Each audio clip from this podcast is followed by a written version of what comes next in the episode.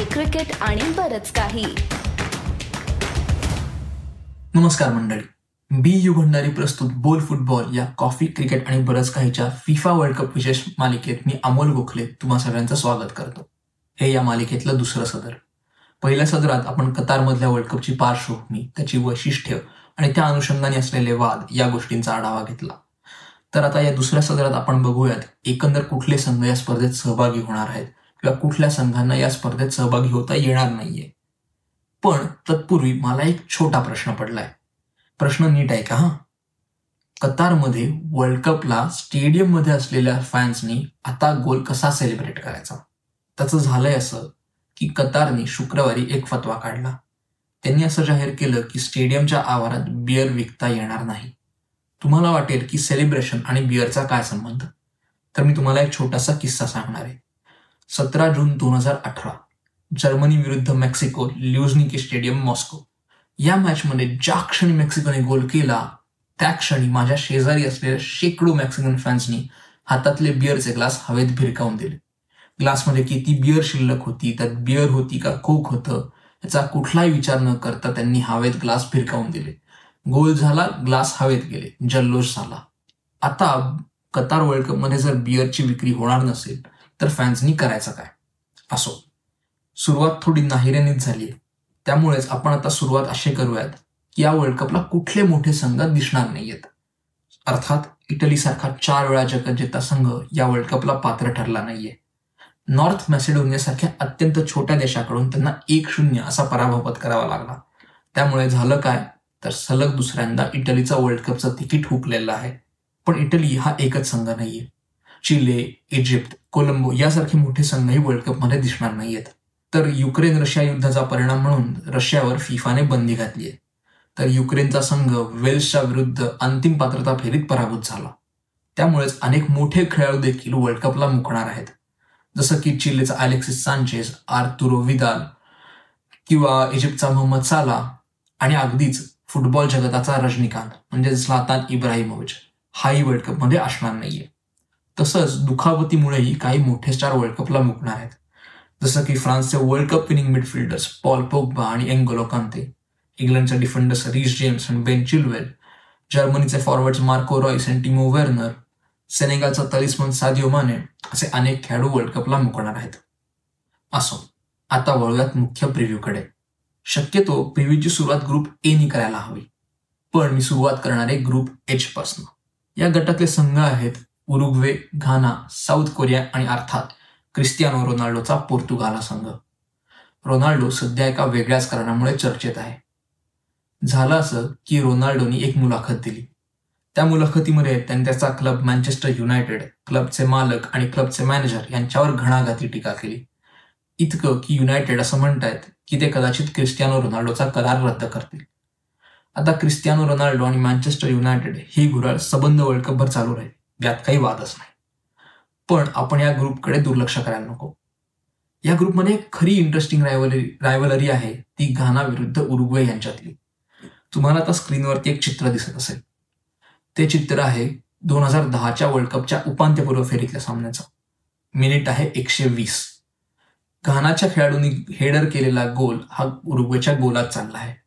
पण गोल लाईनवर सुआरेसनी चेंडू हाताळून गोल होण्यापासून रोखलं. साहजिकच सुआरेसला त्याबद्दल रेड कार्ड मिळालं आणि घानाला पेनल्टी देखील मिळाली. घानाला काही ती पेनल्टी कन्वर्ट करता आली नाही. आणि मग घानाला त्यानंतर झालेल्या पेनल्टी शूटआउटमध्येही पराभव पत्करावा लागला. त्यामुळे आजही बारा वर्षानंतर घानामध्ये लुईस सुआरेस हा विलन मानला जातो. या गटातला आणखीन एक संघ आहे साऊथ कोरिया. साऊथ कोरियाला चिंता असेल ही त्यांच्या कॅप्टनच्या इंजुरीची.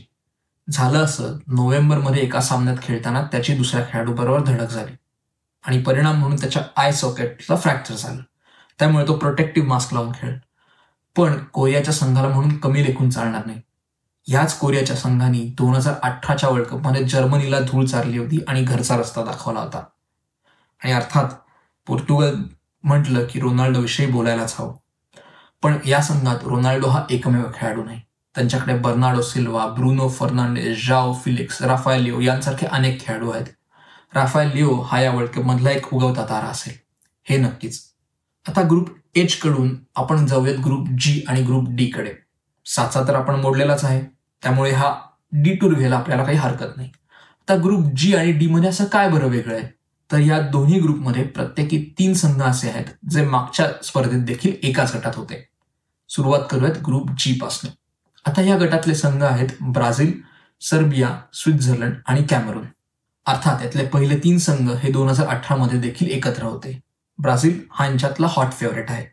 ब्राझीलकडे नेमार आहे रिचार्ड लिसन आहे गाब्रियल जेझूस आहे गाब्रियल मार्टिनेली आहे फॅबिनिओ आहे कॅसेमिरो आहे मार्किनिओज आहे थियागो सिल्वा आहे ॲलिसन बेकन सार बेकर सारखा गोलकीपर आहे.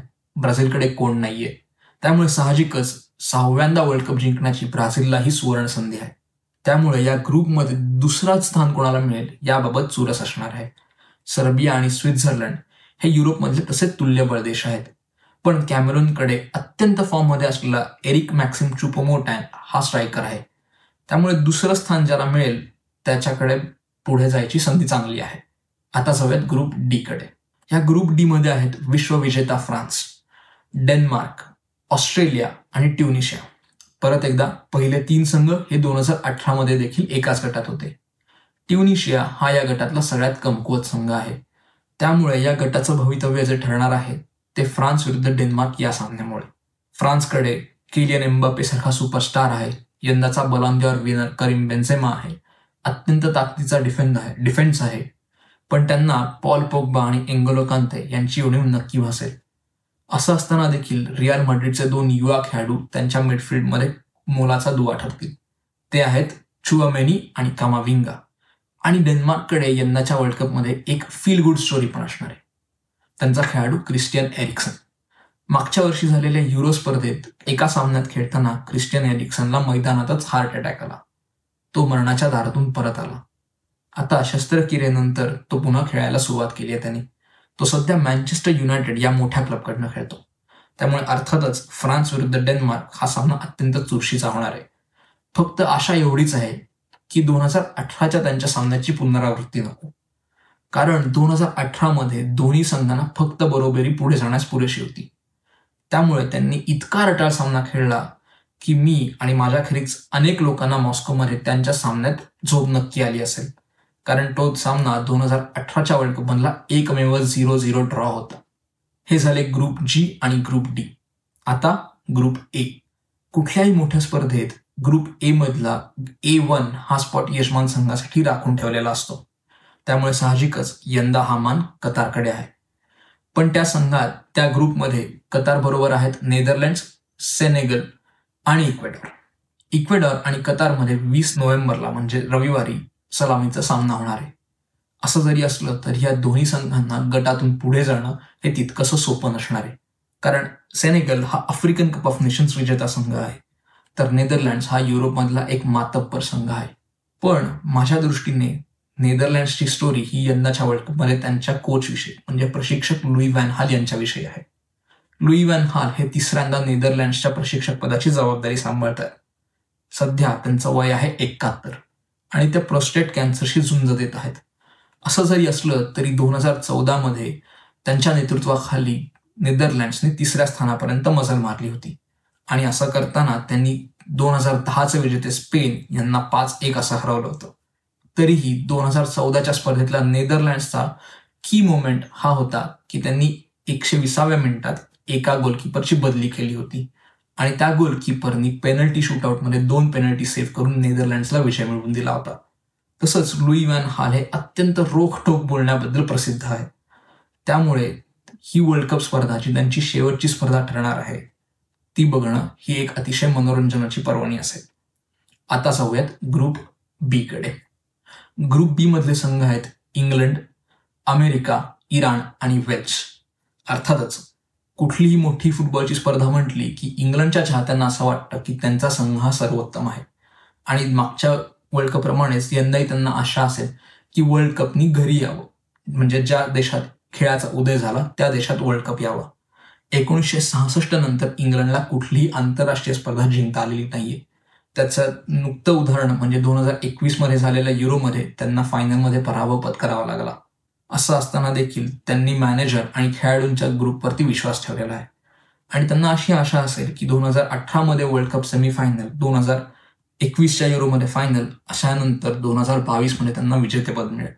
पण असं जरी असलं तरी अमेरिका इराण आणि वेल हे त्यांच्यासाठी ट्रिकी अपोनंट्स ठेवू शकतात. अर्थातच इराण विरुद्ध अमेरिका या लढतीला थोडंसं पॉलिटिकल वातावरण देखील आलेलं आहे. आता जाऊयात ग्रुप ई e कडे. ह्या गटात दोन विश्वविजेते संघ आहेत.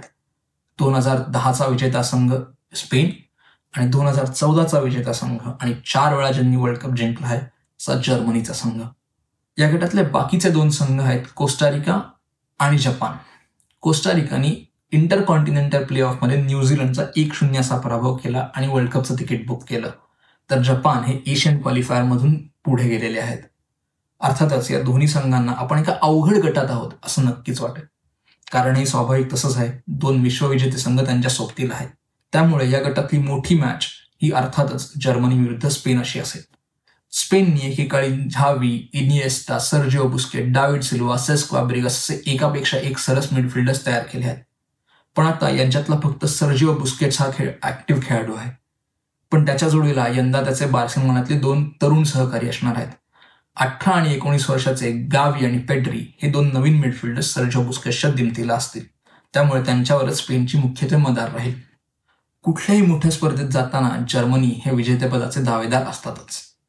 इंग्लंडचा माजी खेळाडू गॅरी लिनेकर याचा जर्मनीबद्दलचा एक कोट विशेष प्रसिद्ध आहे. तो म्हणतो की football is a simple game. Twenty two men chase the ball for ninety minutes and at the end Germans always win पण दोन हजार अठराच्या वर्ल्ड कपमध्ये या गोष्टीला तडा गेला. जर्मनीवर पहिल्यांदाच गटातून बाहेर पडायची वेळ आली.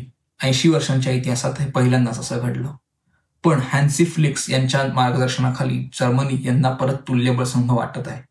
अर्थात त्यांच्याकडे मॅन्युअल नॉयर याच्यासारखा गोलकीपर आहे.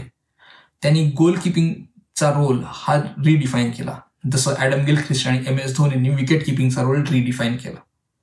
याच जर्मन संघात एक अत्यंत अंडर रेटेड खेळाडू खेळाडू देखील आहे.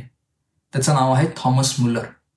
मी त्याला अंडर रेटेड अशा करता म्हणतो की या वर्ल्ड कपमधला ऍक्टिव्ह खेळाडूंपैकी त्याचे वर्ल्ड कपमध्ये सर्वाधिक म्हणजे दहा गोल आहेत. जे मेस्सी आणि रोनाल्डो यांच्या गोलपेक्षाही अधिक आहेत. या वर्ल्ड कपमध्ये तो जितके गोल करेल तितका तो वर्ल्ड कपमध्ये गोल केलेल्यांच्या लिस्टमध्ये वरती वरती जाईल. कारण त्याला फक्त सहा गोल हवेत वर्ल्ड कपमधला सर्व सर्व ऑल टाइम हाय रेकॉर्ड करण्यासाठी. आणि त्याचा जर रेकॉर्ड बघितला तर दोन हजार दहामध्ये पाच गोल दोन हजार चौदामध्ये पाच गोल दोन हजार अठरामध्ये शून्य गोल आणि आता दोन हजार बावीस. आता वळूयात ग्रुप एफकडे या गटात आहेत दोन हजार अठराचे फायनलिस्ट क्रोएशिया बेल्जियम मोरोक्को आणि कॅनडा. अर्थातच क्रोएशिया आणि बेल्जियम यांचं यांचं पारडं या गटात अधिक राहील. क्रोएशियाकडे त्यांचा तालिस्मानिक कॅप्टन लुका मॉद्रिच आहे. जरी बाकीचे खेळाडू नसले तरी लुका मॉद्रिचच्या खांद्यावर क्रोएशियाची मुख्यत्वे मदार राहील. तसंच बेल्जियमकडून देखील यंदा अपेक्षा वाढलेल्या असतील. कारण मागच्या स्पर्धेत त्यांनी तिसरा क्रमांक पटकावला होता. ही त्यांच्या गोल्डन जनरेशनसाठी म्हणजे Thibaut Courtois Eden Hazard Kevin De Bruyne यांच्यासाठी कदाचित अखेरची स्पर्धा देखील ठरू शकते. मोरोक्को आणि कॅनडा यांना आउटसाइडर्स म्हणता येईल. कारण जरी त्यांचे संघ हे कागदावर कमकुवत वाटत असले तरी प्रत्यक्ष मैदानावर दोन्ही संघांकडे काहीतरी वेगळं करून दाखवण्याची क्षमता आहे. आता वळूयात शेवटच्या ग्रुपकडे.